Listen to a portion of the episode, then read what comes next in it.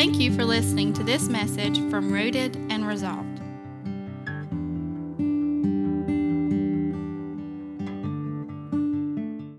Take your Bibles this morning, turn with me to the book of Second Corinthians. Second Corinthians chapter 4.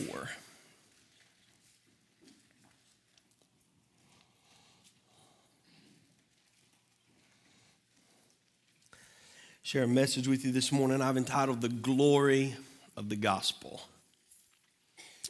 The glory of the gospel. You know, in worship, sometimes we can get distracted with things that are not as important, right? There's all, uh, you know, people will debate or will talk about the kinds of the style of music that you sing, right? Or we can get distracted in this way. It's not that we get distracted by an argument about what style of music we sing, but maybe you have somebody that you really like to hear sing. It's a band that you like, or a, you know, a, somebody that just has a great voice, and you you really enjoy listening to them. No matter whatever they sing, you like to hear them sing, right? You might get distracted in this way. I, I'm sure some of you may even have a favorite preacher that you like to listen to, you know, through the week or whatever on a podcast or somebody that you enjoy, somebody that you that you listen to. Um, and and you know, I know that there people have their have their folks, and sometimes they'll they'll come to Charles Stanley, right, Karen? Karen, you know, she'd always tell them about what Charles Stanley was doing. You know, like those, you know, if you have people that you listen to through the through the week, or people that you like to listen to, sometimes you can get get distracted by them, right? It's them, it's the person that you're hearing from. And if it was somebody different or somebody that had a different style, you get focused on that rather than focused on, on the message that's being said. You know, you get focused on the personality rather than the person. We do that with church, don't we? Don't we get distracted a little bit when it comes to, we conflate worship and honoring God sometimes with how we honor the church. Hear me, I think that the church should be honored. I think we should serve at church, but church is not what we worship. We don't come to honor a church, right? We, we, we honor Christ. Center Grove next year will be 100 years old. Did you all know that? 1922. There was a schoolhouse on this property, a white schoolhouse, and Amy's home church of Center Point held a revival in that schoolhouse and there were so many people saved from that revival that there was a church started in the schoolhouse. So they met in the schoolhouse for a long time before the, the uh, building was built here. But I really like that, and we want to honor that next year. We should be proud of the fact that our history was birthed. One of my favorite things about that story is, is that our church was birthed from a revival, not the fact that somebody got mad and went down the road and started another church somewhere, right? That it was birthed from revival. That's really awesome. And so we want to do things next year that would honor and celebrate 100 years of ministry because that's a great milestone. But even in that, we're not honoring what Center Grove has done. Even in that, we're honoring what God has done through Center Grove. We honor what God does through those that, that sing or those that preach or those that, that share from God's word or those who, who, who witness in an amazing way or the, you know, all those things that we think about when we think about kind of church life in that respect. It's not, it's not church that we're honoring.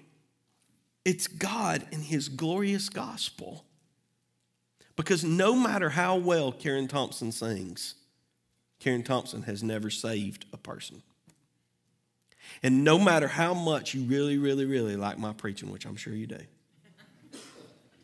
I've never saved anybody. And Center Grove as a church has never saved anybody. That's why Paul said in Romans chapter 1 that he was not ashamed of the gospel because it was the power of God that brings about salvation, right? It's not any of those other things, it is the power of the gospel. And so, whenever we come to worship, this should be our focus to think of Christ and Him crucified, and that be where our focus goes. And so, today, as we think about that idea and we think about the glory of the gospel, I want us to read from Second Corinthians chapter 4. We're going to read the first seven verses. Therefore, having this ministry by the mercy of God, we do not lose heart, but we have renounced disgraceful, underhanded ways. We refuse to practice cunning or to tamper with God's word. But by the open statement of truth, we would commend ourselves to everyone's conscience in the sight of God. And if our gospel is veiled, it is veiled to those who are perishing. In their case, the God of this world has blinded the minds of unbelievers to keep them from seeing the light of the gospel of the glory of Christ, who is the image of God. For what we proclaim is not ourselves, but Jesus Christ as Lord, with ourselves as your servants for Jesus' sake. For God, who said, Let light shine out of darkness, has shone in our hearts to give the light of the knowledge of the glory of God in the face of Jesus Christ. But we have this treasure in clay jars to show that the surpassing power of God belongs to God and not to us. Let's think on this passage for just a minute. And I want to I want to kind of hit on the things that Paul hits on. As we read this, I want to kind of just bring out the things that are kind of the focuses that Paul the things that Paul focuses on in order to get us to see the glory of the gospel. And so I'm going to do that in three ways. I'm going to talk about, uh, Paul's going to talk about his a pure ministry, having a pure ministry that exemplifies or honors the gospel.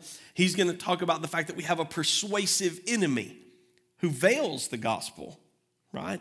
And then we want to talk lastly about the powerful gospel that can save in light of even the, this persuasive enemies, um, the way that he has deceived. Even in spite of that, God can pierce hearts with the glorious light of the gospel. So let's start with this. Let's start where Paul starts in the first couple of verses as he talks about his pure ministry, having a pure ministry. I'm fixing to go on a kind of a rabbit trail to get us there, okay? But I want you to stay with me because this is going to set up why Paul is saying what he's saying, okay? If you've never studied these books, let me tell you the context of this letter. Paul wrote the letter to the Corinthians, the church at Corinth, and the church at Corinth, we even talked about this Wednesday night, guys, was not a good church. They just weren't a good church. And so when he writes that first letter, he's sharing with them and giving them spiritual advice. He's kind of trying to mediate arguments. He's trying to help them understand some things doctrinally. He's trying to encourage them, give them some instruction about God and His Word. But, but primarily, you, when you read through the book of First Corinthians, what you just see is they had lots of problems. They fought all the time. They fought over who was the best preacher and who they, right? They fought over that. They had doctrinal fights among themselves. They argued about those sort of things. They would exclude people from worship. They would exclude people from the Lord's Supper. They would draw lines and kind of had, had, had divisions within the church. The divisions were so strong within the church that they didn't just revolve around things that were happening as far as the, the Bible was concerned or as church was concerned, but they, they had, like, one member was suing another member because there were arguments outside of church. You had moral issues where they would were dabbling in immorality things that would be seen as idolatry things that were seen as sexual immorality. They were involved in all those sort of things right?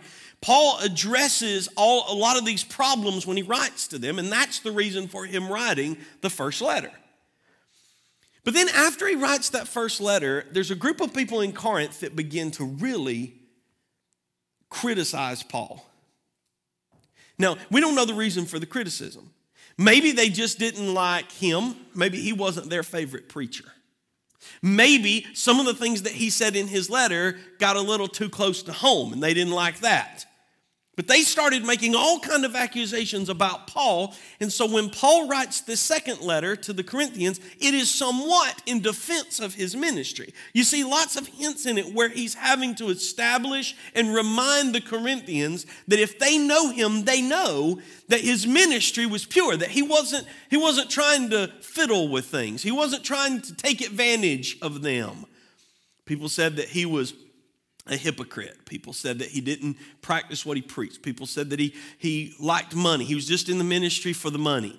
And, and Paul reminded them, like, when I was with you, I worked when I was among you. Like, you, you know, this wasn't about, about that. He, he has to remind them over and over again. But it's really interesting when you read this book, when you read the letter to this second letter to the Corinthians, what you find is, is that Paul has a really interesting way of defending himself. His focus is not himself, his focus is the gospel. So when they criticize him and he's going to answer those criticisms, here's what he does he kind of deflects it. He, he may say some statement in defense of the ministry, but it's never personal. It's always this idea of pointing them back to the gospel. And so when you read these first few verses, you don't want it to get lost right? Don't, get, don't let it get lost in what he's saying because that's really the context. If you know that, verses 1 and 2 make a lot more sense. And you can see how he's, how he, if you read through this passage, you can see how he goes through that method of deflecting the, the criticism, of kind of turning it toward the gospel every time. And that's what he's doing in verses 1 and 2. Look at the verses. Therefore, having this ministry, what kind of ministry did Paul have? Primarily, I believe Paul's ministry was focused on the gospel and the lives that were changed through the preaching of it. That's ultimately what it was about. Warren Wiersbe, when he speaks about this, says that Paul had a glorious ministry that brought men life, salvation, and righteousness. It was a ministry that was able to transform men's lives. And that's what really is the issue for Paul.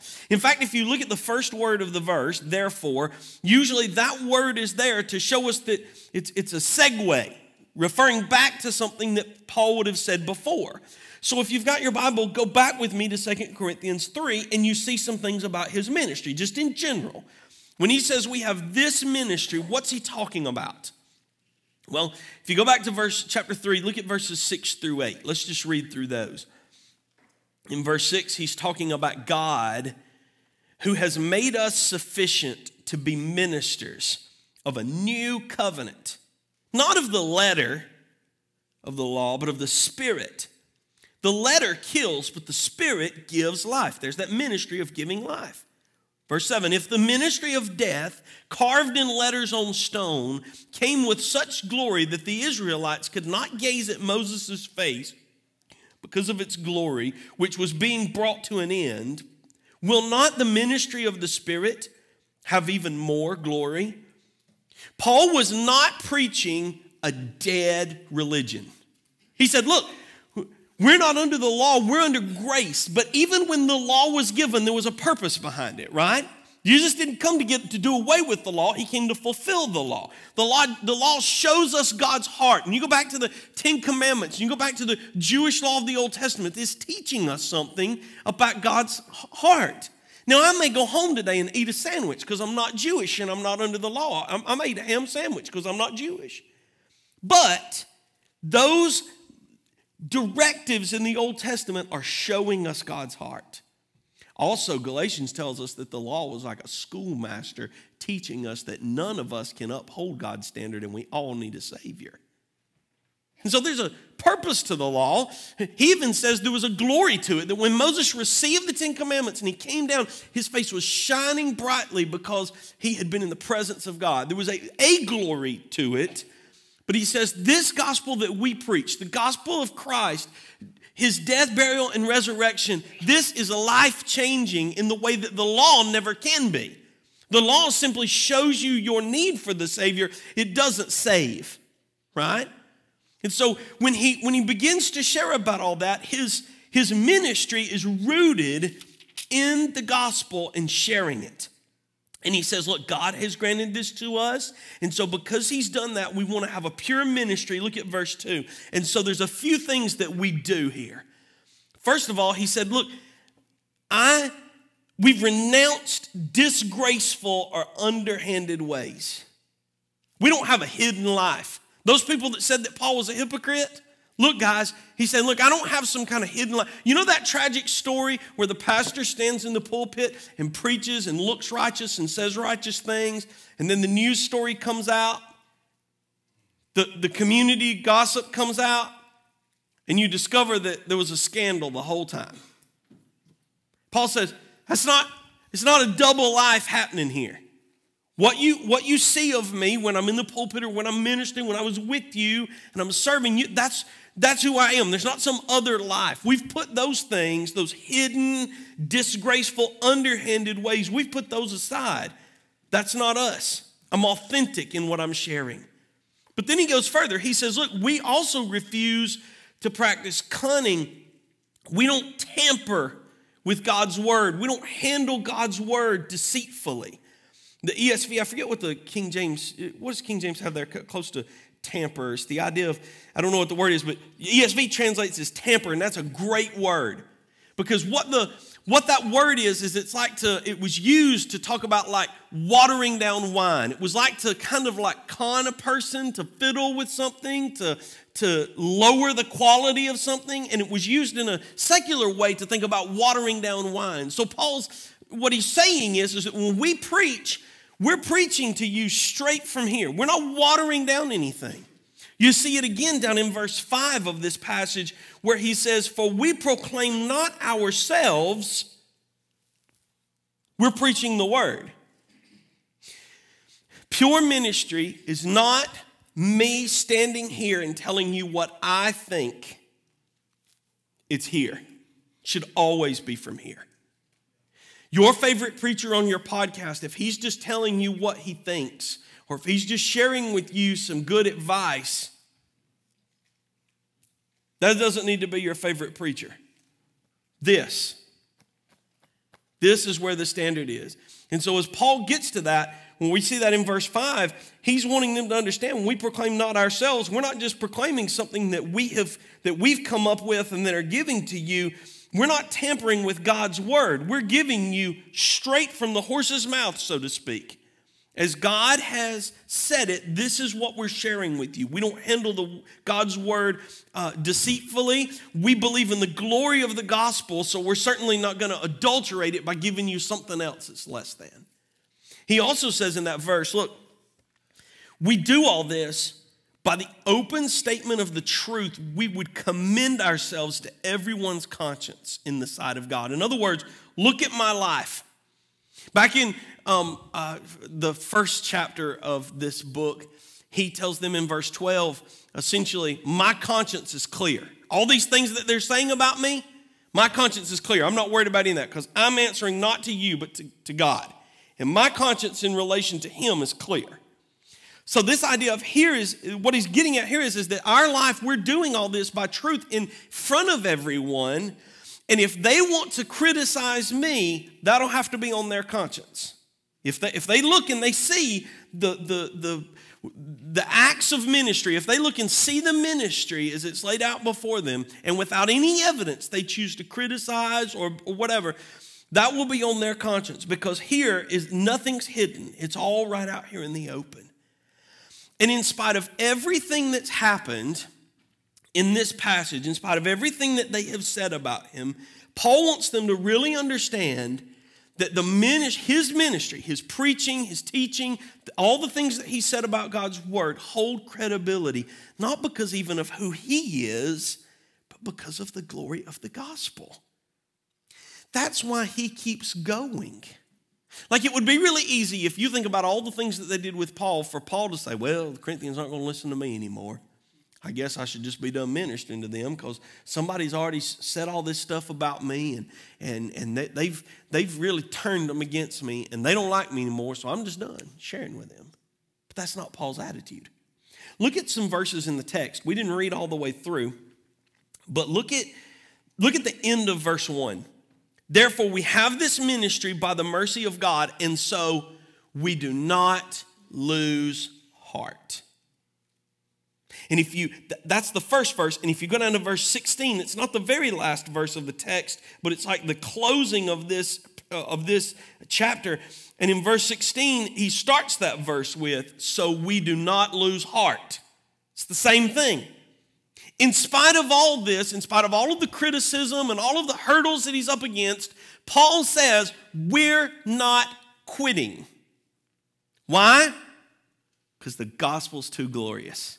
Everything between those two things is saying that the gospel is too glorious. And even if they criticize me, I'm not really worth anything. I'm just the messenger, and the gospel's what's to be lifted up.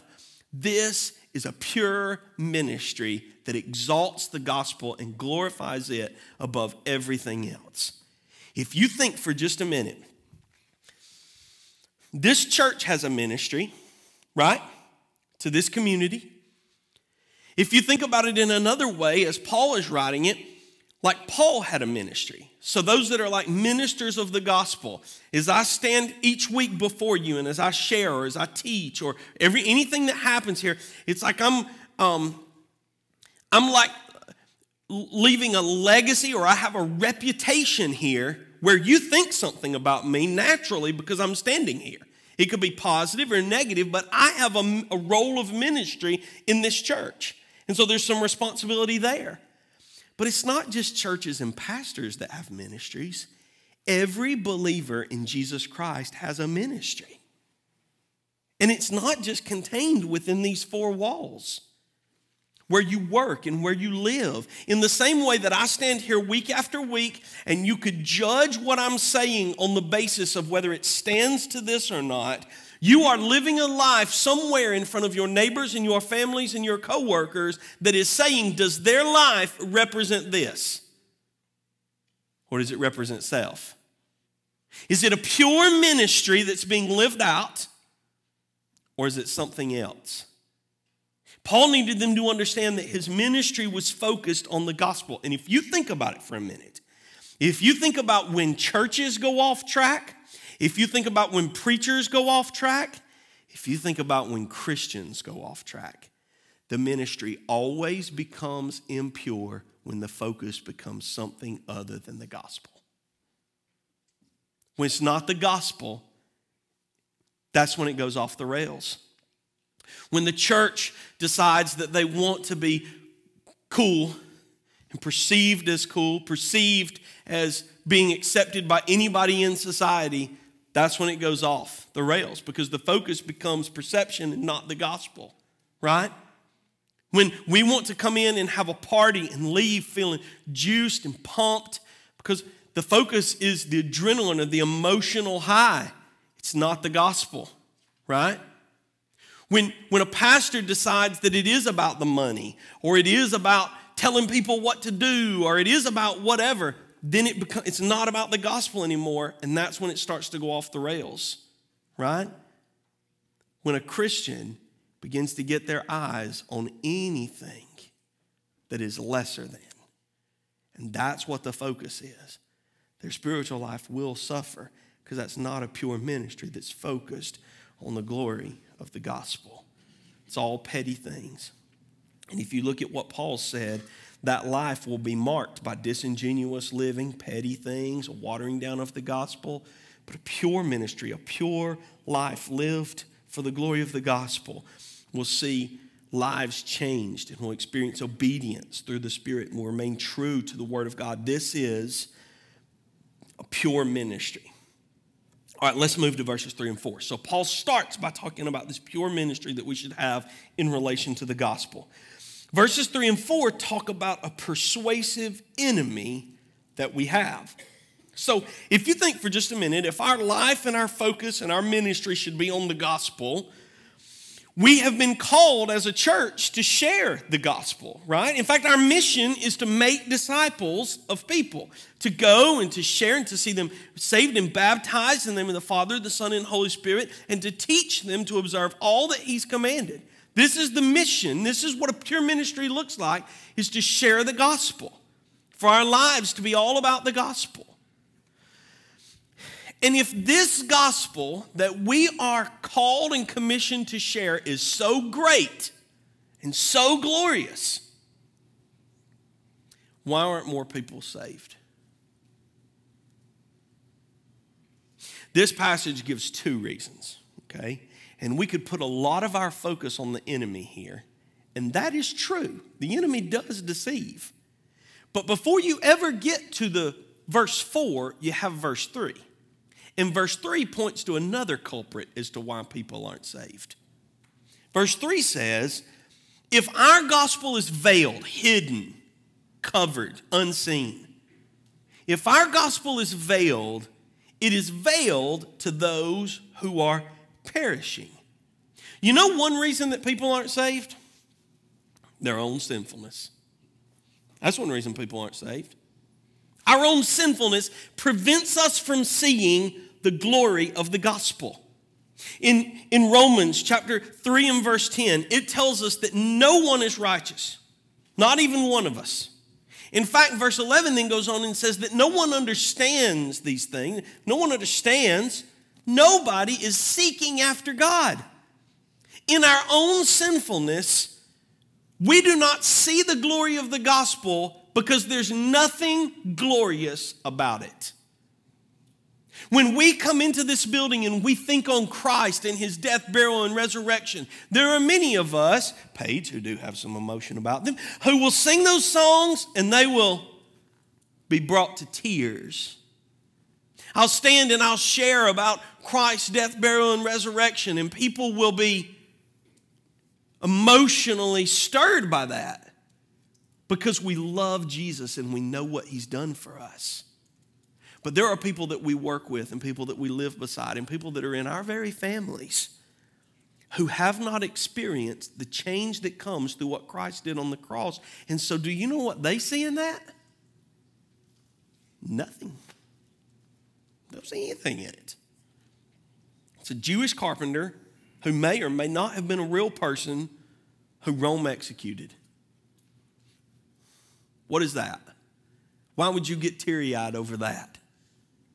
because they don't see the glory of the gospel. We talked about in Sunday school this morning, Stephen, right? It's the person that you share with them, you share the gospel with them, and they may hear everything that you're saying, but even if they hear everything that you're saying, it's like they're it's like they're weighing. Should I give up the life that I have now to follow this one who is called who I'm called to follow according to Scripture, and, and they just don't see it. For them, the juice is not worth the squeeze, and they don't see the, the glory of Christ in that. And so they choose darkness rather than light because they don't see the glory, and it's because of their own sinfulness. It's veiled to them, it's hidden to them. And so before we read verse 4, because if we only focus on verse 4, what we do is, is we give the devil a lot of credit for something, right? But the truth is, is that the sinfulness of our own hearts in our sin, we are blinded to the glory of the gospel. It must be revealed to us, the glory of the gospel.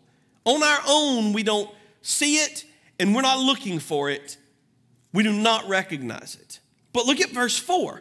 Verse 4 says there's a second reason why people do not see the glory of the gospel, why they don't come to Christ, so to speak.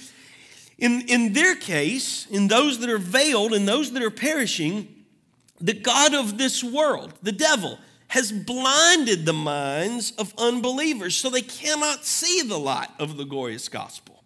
Now, see, we would say, oh, it's all the devil's fault. Well, let me ask you something.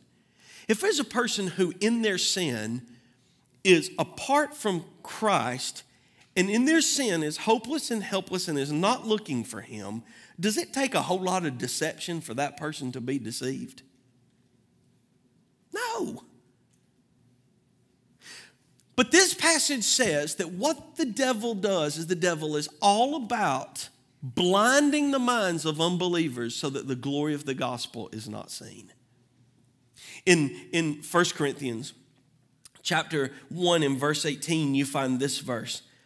For the cre- preaching of the cross is to them that perish foolishness. But unto us which are saved, it is the power of God. Do you see the two different worldviews in that verse? You have one person that is lost in their sin, apart from God, under, under, under the delusion of the devil. I got hung up there for a minute. It's a glitch in the matrix there. And when that happens, they do not see the glory of the gospel. It's foolishness.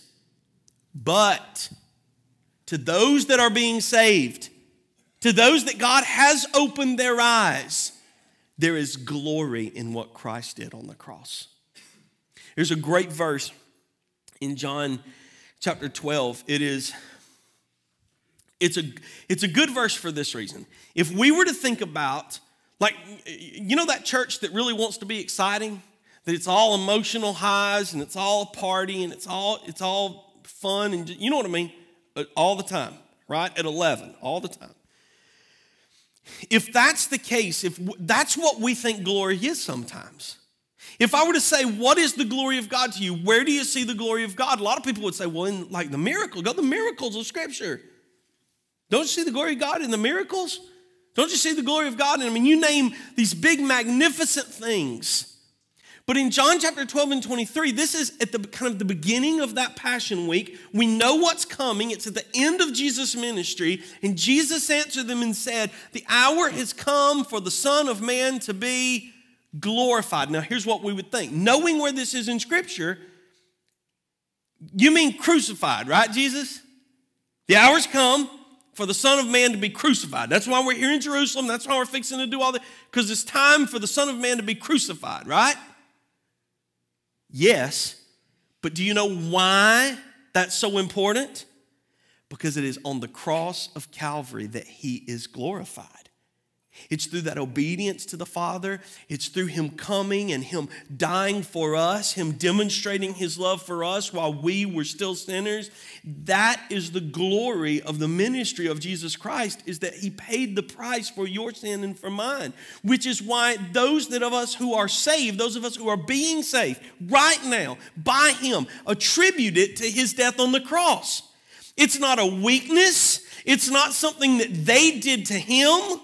He laid down his life freely, and then he took it up again for me and you. So this is a thing where is, is he was he crucified on the cross? Did his death come on the cross? Yes.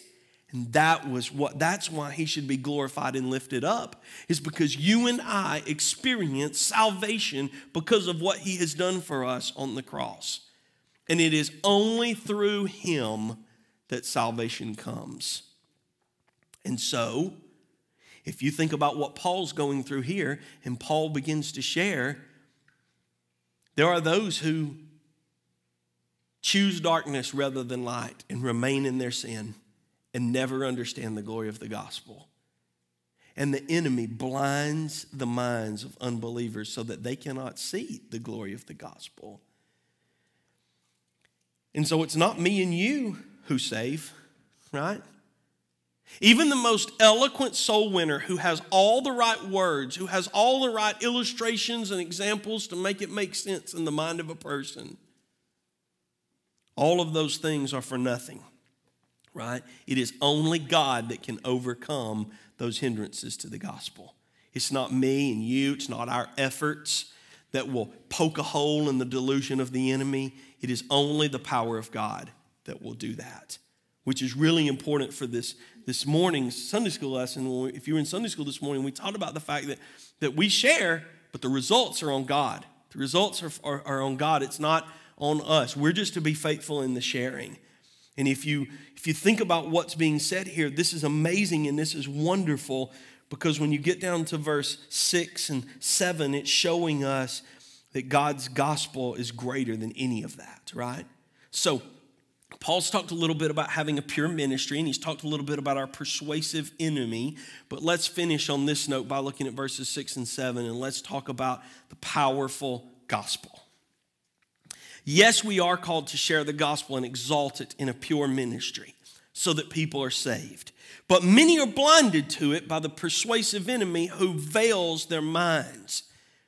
But in spite of all of that, in spite of the rebellion of men and the schemes of the devil and the deadness of our own hearts, the gospel is powerful and God does save. Look at verse 6.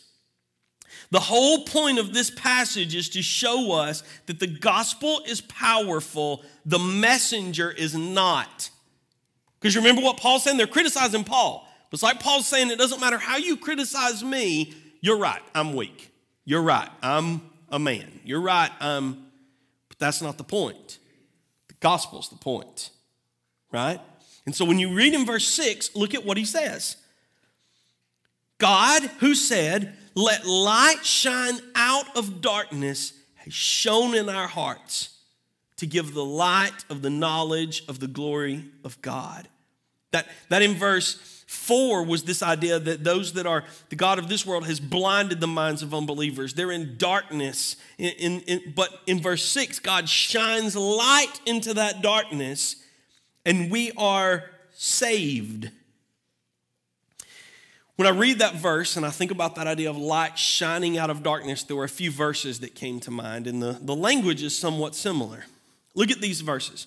Remember back in Genesis 1 and verse 3, God said, Let there be light. And there was light. A world that had been dark with no light. And God, with a creative voice, pierced the darkness and light shone where there had never been light before. Genesis 1 is a lot like John, let me back up. John 1 is a lot like Genesis 1. There's a lot of similarities between the two when you look at them. So in John chapter 1, look at these verses. In the beginning was the Word, right? In the beginning, God created the heavens and the earth in Genesis. In the beginning was the Word, and the Word was with God, and the Word was God. Then jump down a few verses. In him was life, and the life was the light of men. The light shines in the darkness, and the darkness has not overcome it. Great song choice, Karen. Look at verse 9. True light, which gives light to everyone, was coming into the world in the person of Jesus Christ. In the same way that God, in His creative power, spoke light into a place where there had never been light before, there came a time where God pierced this dark heart. It was a place where light had not shone before. I had not seen the glory of the gospel, but He pierced my heart. His light shone into my heart and made all the difference. See, you've heard me tell this story that when I was saved, I was a little boy, I was in my bed, and I was getting ready to go to sleep. And I knew that if I died, I would not go to heaven. I knew all this because people had been sharing the gospel with me for a very long time. I had been to church and I had heard the gospel. I had a Sunday school teacher, good Sunday school teachers who shared the gospel with me. I had parents who loved me and shared the gospel with me. I had a grandmother who shared the gospel with me. But all of that was just information. Because Shelley Sweat and Jane Golden have never saved anybody. And Neil and Kathy Brown have never saved anybody. And Agnes Brown never saved anybody. But when God shone his light into my heart, that was different. See, that night as I lay in my bed, all of the things that they had shared with me, which were true, God was using those things to pierce the darkness of my soul. And I knew when I got out of my bed and I went to the end of the hall where my parents were watching TV, I, I did not have to say to them, I feel funny, or I need a drink of water, or I might need to go to the bathroom, or I don't know what's going on with me, or I can't go to sleep. I didn't have to say any of that. You know what I said to them? I need to be saved because my eyes were opened. There was no longer a veil, it was no longer hidden to me. The God of glory had shone his light into my heart. And I knew my need for him. I knew my need for him. There might be even others that would argue, depending on where you fall theologically, there might be others that would argue that when I came to the end of the hall and I told my parents that I needed to be saved, that I was. There's some that would even argue that. This idea that, that when we think about Him shining that light into us, verse 6 should be the testimony of every believer in the room. If you are in the room today and you say you are a believer in Jesus Christ, you should have a story that sounds like 2 Corinthians 4 and verse 6. You should be able to go to a place where the light, where God shined the light of His glorious gospel into your life and you're drawn by the Spirit to Him. Because it was such stark darkness, it should be apparent when it is bathed in light. Should be known. And if he has shone into our hearts, it will be evident. Which is why you get to verse 7. You see, in verse 6, verse 6 is all about the glory of the gospel. It's all about this powerful gospel that can pierce the darkness and the, the schemes of the enemy and veiled hearts and those sort of things. But then Paul takes it down in verse 7 and he says, But we have this treasure in clay pots, in jars of clay. He's taking this big, great, glorious gospel and he's put it in my heart. Remember the genie? Great and powerful genie, itty bitty living space. Remember? Great and powerful, glorious gospel contained right here in this heart by the Holy Spirit indwelling and filling me and you. Paul's taking this big idea this big glory in saying that that glory has been given and is dwelling within you, in your heart. Now, in that instance, he says, We have this treasure in clay pots. That means that you're not the treasure. That means that your desire, your wants, your worth, is not really relevant in this equation. Where's the treasure? Clay pots were cheap, breakable, replaceable. They were made of dirt, they were brittle, they were fragile. Who's that sound like?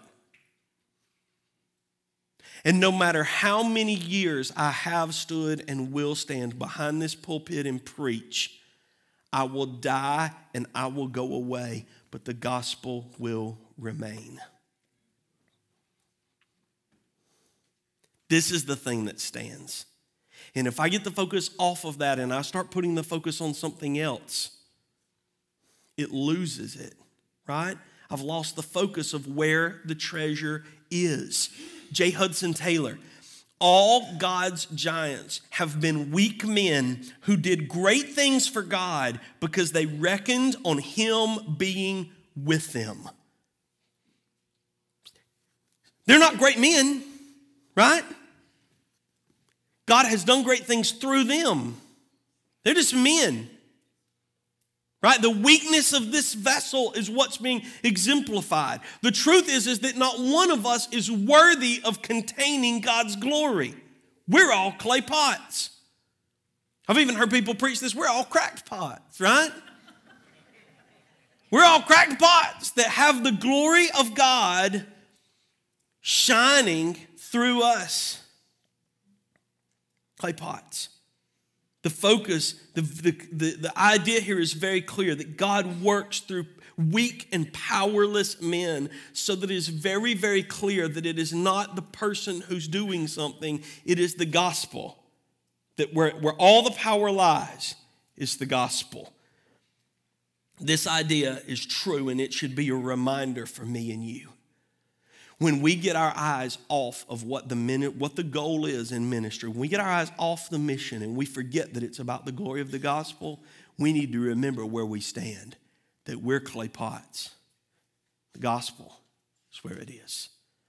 And yes, people will be blinded to that, but the gospel is powerful and God can shine through all of that into their heart. And you know who he'll use to do that? Weak men, clay pots. The value is not in me and you, the value's in Him. Let me show you what I mean.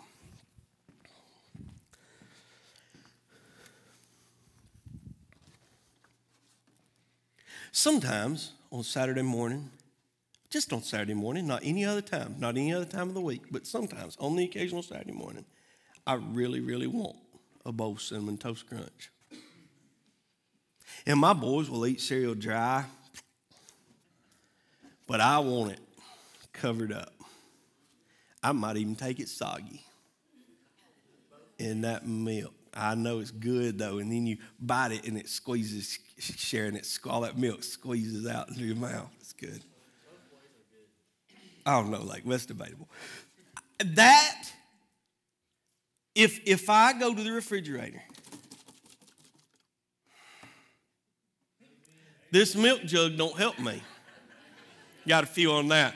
That that you hey, family members of those who just amen, that one was for free. That wasn't even on me. This milk jug don't help me in that instance. If I'm making something in the kitchen, there's not one person in here. If you do, I don't want to eat it. If there's not one person in here that's got a recipe that calls for half a cup of milk jug. You don't shave it off and put it in whatever you're making. There's no recipe for that, right? If I'm thirsty, if I've had a big old piece of chocolate cake or a Reese cup, that's outstanding, and I need something to wash that down. You know what's really good? But this milk jug don't help me at all. This right here, nobody would, after the service, I don't think there's a person in here that would pay me $5 for this. But we'll go to the store, and when it's full, we will. Because the value is not in this milk jug. It's replaceable, and when it's done, we throw it in the garbage. Where's the value lie? And when we get too big for our britches, and we think that worship's about us, and we come in wanting to be satisfied and filled, and we come in and our focus is in all the wrong places, it's really good to remember that we're just milk jugs. We're just clay, cracked pots. And the worth, the treasure, is in the glorious gospel that changes the lives of men, women, boys, and girls. Thank you for listening to this podcast. Rooted and Resolved is a ministry of Center Grove Baptist Church. You can find us at centergrovebaptist.com.